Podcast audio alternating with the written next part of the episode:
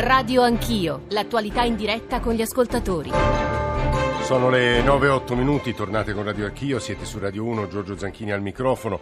Il percorso della nostra trasmissione stamane, la prima parte, l'abbiamo detto sin dall'inizio, insomma come ieri ci saremmo mossi tra due piani, due livelli, due città, due realtà, due contesti, Roma, Bruxelles, Roma, i dissidi che sono emersi fortissimi nelle ultime ore, appianati nella giornata di ieri in tarda serata tra eh, la componente gialla e la componente verde del governo, eh, cioè Movimento 5 Stelle e Lega, dopo le parole di Luigi Di Maio a proposito di quell'articolo 9 eh, del decreto fiscale eh, sul condono. Abbiamo provato a spiegarlo nella seconda parte, però poi l'altro piano molto importante è quello di Bruxelles. La lettera è consegnata ieri da Moscovici al ministro dell'economia eh, Tria con dei contenuti piuttosto duri, ma insomma la mia analisi vale quel che vale, adesso avremo delle voci eh, di, comp- di, persone molto più competenti di, di, me per analizzarla e giudicarla, lo dico anche perché eh, due agenzie appena battute dell'ANSA di adesso, la prima sull'apertura di borsa, eh, Milano apre in calo 0,38 dopo la lettera dell'Unione Europea sulla manovra e anche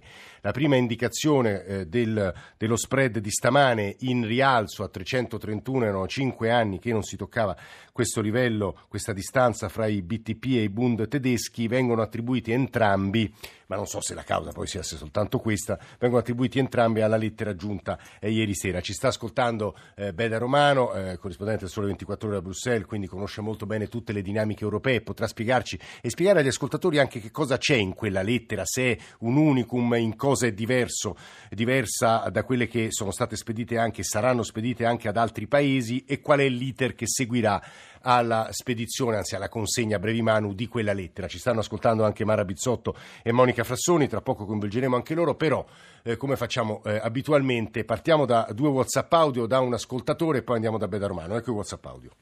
Buongiorno, sono Silvio di Belluno. Io sono convinto che se in questo momento l'Europa ci ha cerchiato, come, come, avete detto, sicuramente è dovuto al carattere degli italiani. Gli italiani non stanno simpatici agli europei perché sono arroganti, maleducati, sono persone che non mantengono la parola, quindi per gli europei noi siamo fumo negli occhi. Poi è inutile che Salvini si appoggi tanto all'est Europa, a Visegrad e cose del genere, perché all'est eh, noi, da, noi, non possono neanche vedere gli italiani.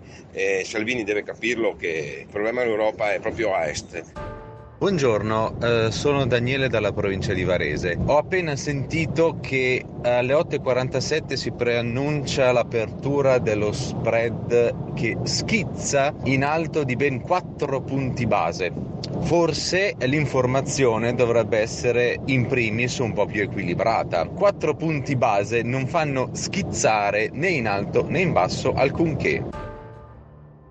Sì, no, non so chi abbia usato questa espressione schizzare, no? io credo di aver usato l'espressione in rialzo dai 328, se non sbaglio, di, di, ieri ai 331 di stamattina, è l'indicazione però la tendenza che è preoccupante, ci saranno un paio di analisi sui quotidiani stamane, la corsa e lo spread, il timore del contagio, soprattutto per le conseguenze che può avere sull'economia del nostro paese. Michele da Brescia e poi andiamo dai nostri ospiti. Michele, buongiorno.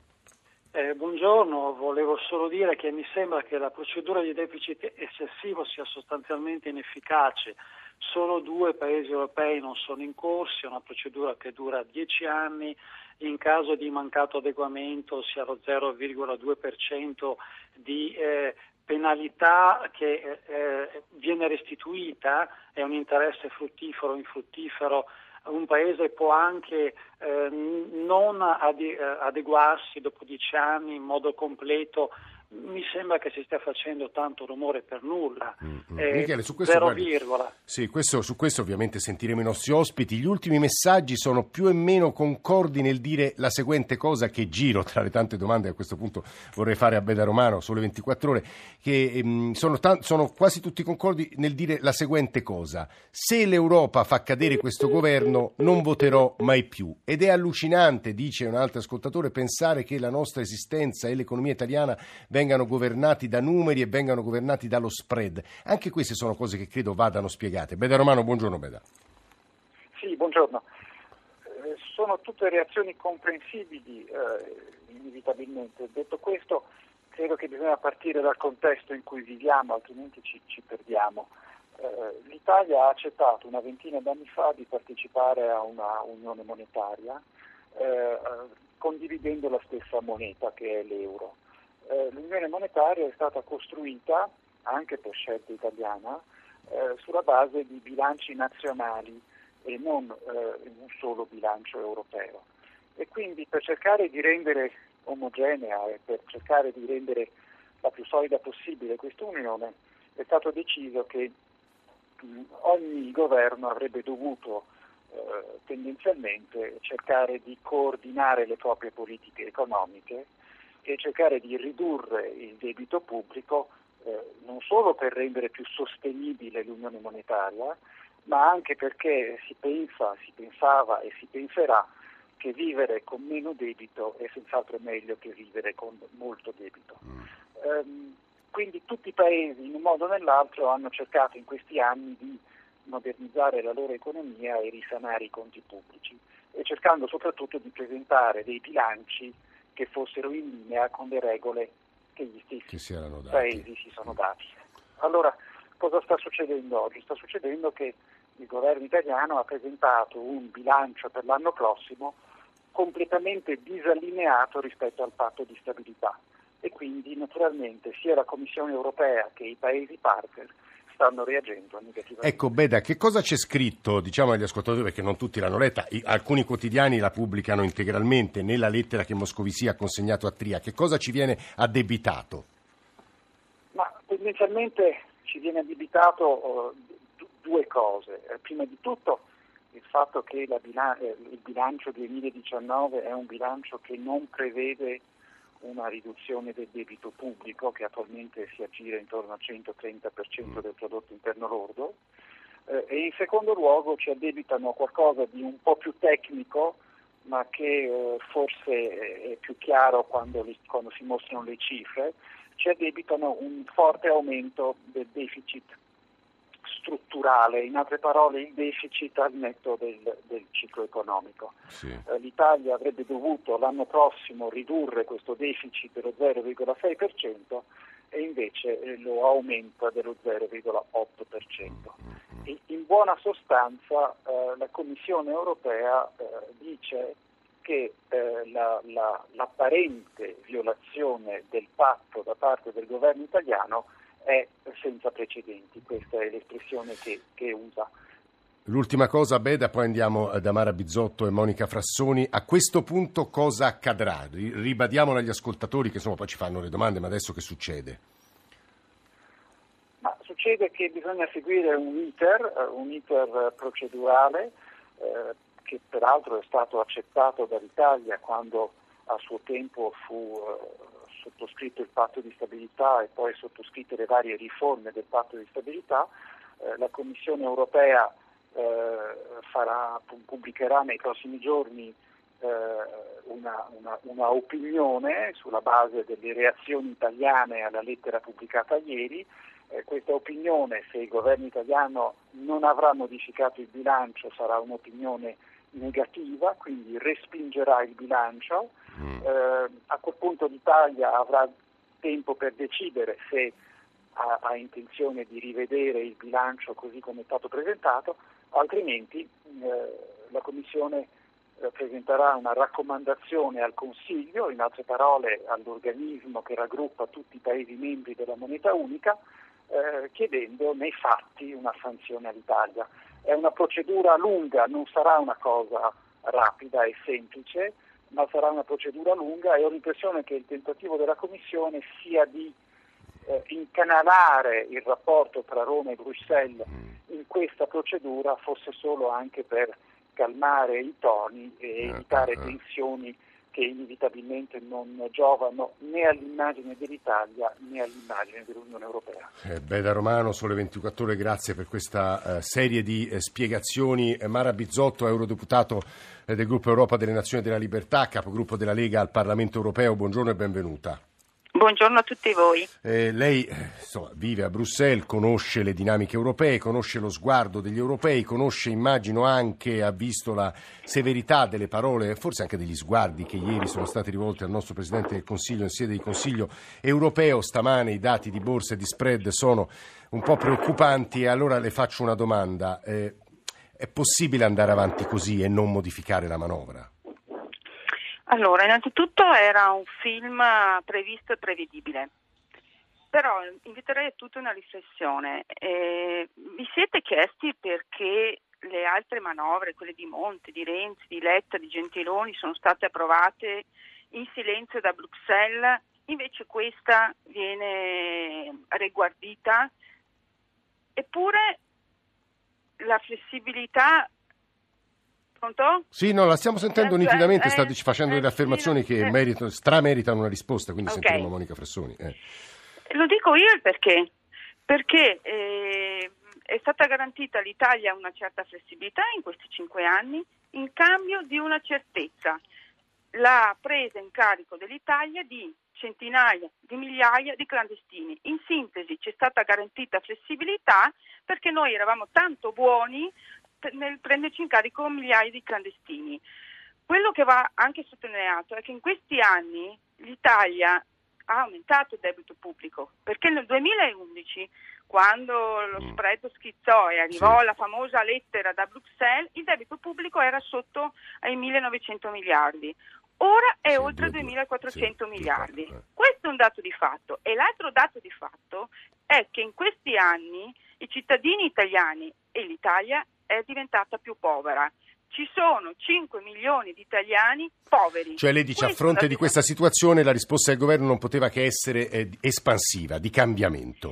No, la manovra nostra è una manovra di buonsenso, è una manovra di crescita, mm. non aumenterà il rapporto debito pubblico-PIL mm.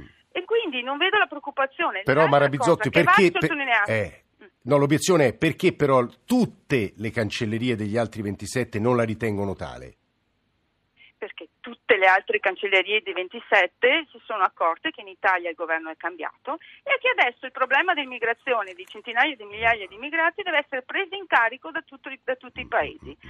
Si sono accorti che l'area è cambiata, che non, so, non, c'è più un paese e un primo ministro italiano che va là a prendere ordini, ma che invece va là a pretendere rispetto per il nostro paese. No, ma la Bizzotto molto chiara, molto chiara. è cambiata. Sì, sì, vorrei sentire su questo la eh, co-presidente del Partito Verde Europeo, è stata deputata eh, per molti anni. Monica Fassoni, benvenuta, buongiorno. Buongiorno. E immagino che lei non condivida ma... questo approccio, questa descrizione. No, non condivido questo approccio, questa decisione, questo, questa, questo, sì, questo approccio perché è falso, vuol dire non è vero e poi soprattutto però non mi, non mi, mettete tra coloro che difendono le politiche sì. economiche che sono state fatte eh, dai governi precedenti e dall'Unione Europea, perché sono due cose sì, molto sì, certo. diverse. Prima di tutto, no, perché è molto importante dirlo. Seco- poi voglio anche dire che eh, vorrei ricordare alla signora che la Germania, la, la, la, Svezia e altri paesi, perfino la Francia fino a un certo punto, hanno preso molti più migranti e per un periodo molto maggiormente lungo e anche complicato che l'Italia.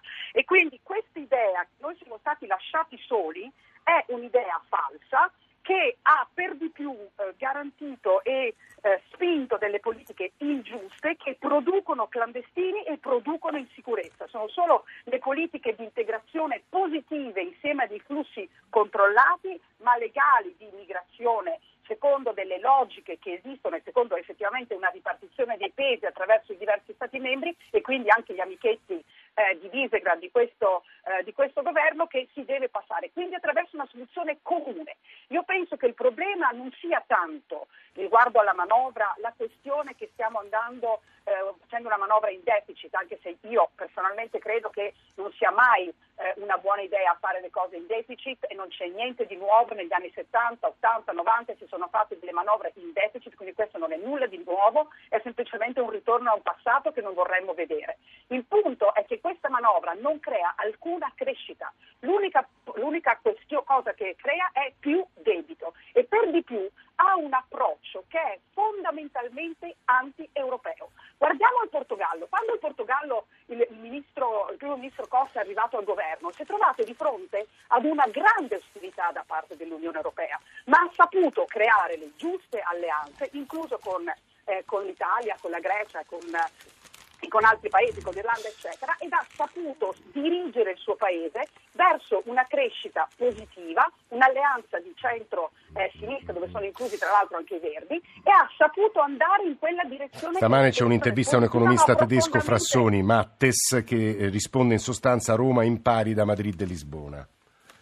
Sì, il punto qui però è che non è solamente una questione economica, mi, mi lasci sottolinearlo, è una questione di volontà o no, di fare parte di un progetto comune che oggi come oggi deve essere modificato, deve andare nella direzione di una crescita diversa, ma non c'è niente di questa discussione eh, nel, nel, nella manovra italiana. Stiamo parlando di una manovra che peraltro si basa su un condono fiscale scandaloso e assolutamente inaccettabile e su delle misure economiche di investimenti inesistenti che invece non, po- non, non ridirigono enormi energie che ci sono in particolare nell'economia verde nella creatività degli italiani orientando formazione, investimenti eccetera. Su questa cosa non c'è Monica, nulla queste... quindi nel momento mm. in cui noi rifiutiamo l'Europa e per di più non andiamo nella direzione di eh, un negoziato anche duro, ma per una crescita positiva e sostenibile, non mi pare che ci si possa aspettare altro dall'Unione Europea. Monica Frassoni, co-presidente del Partito Verde Europeo, prima di tornare eh, da Mara Bizzotto, un WhatsApp audio, eccolo.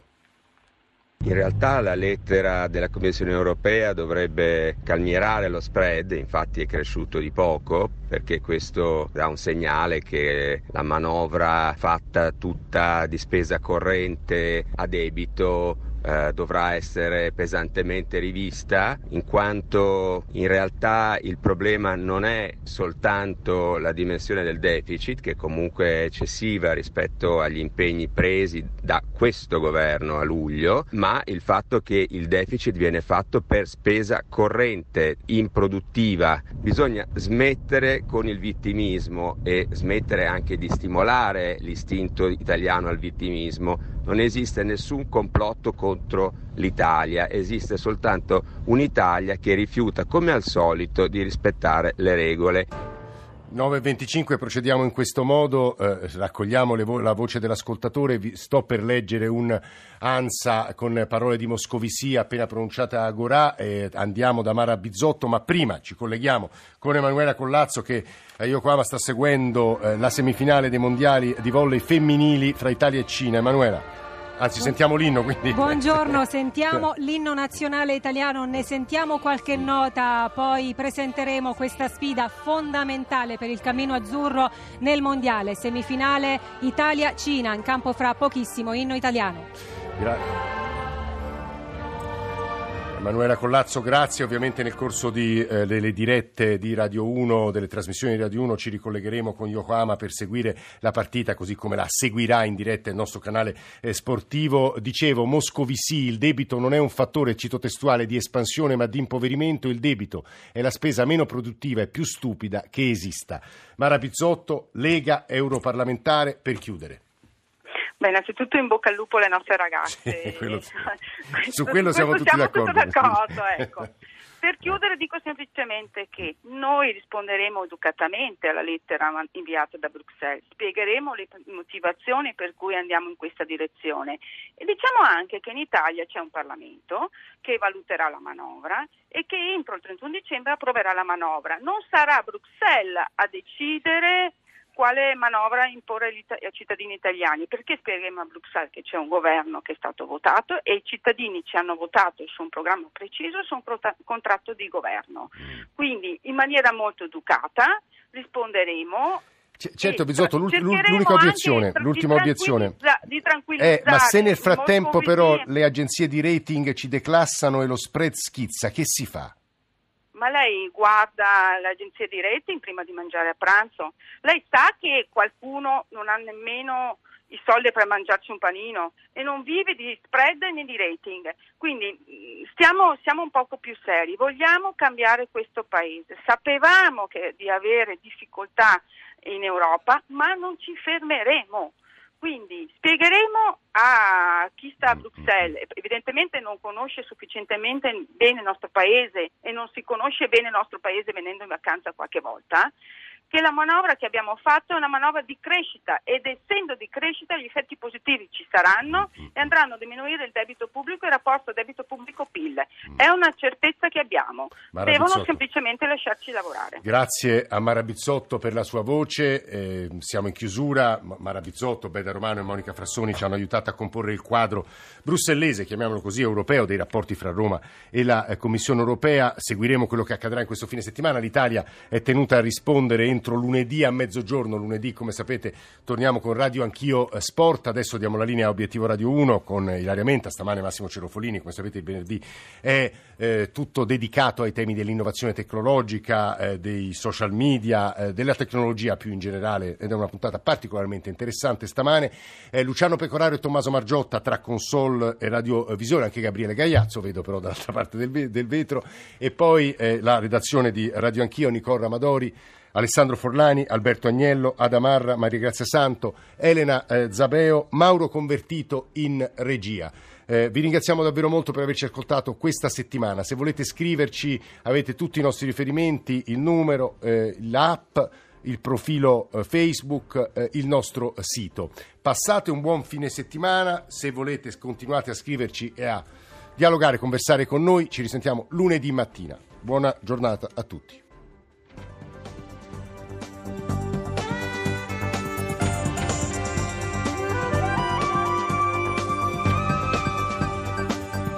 Rai Radio 1.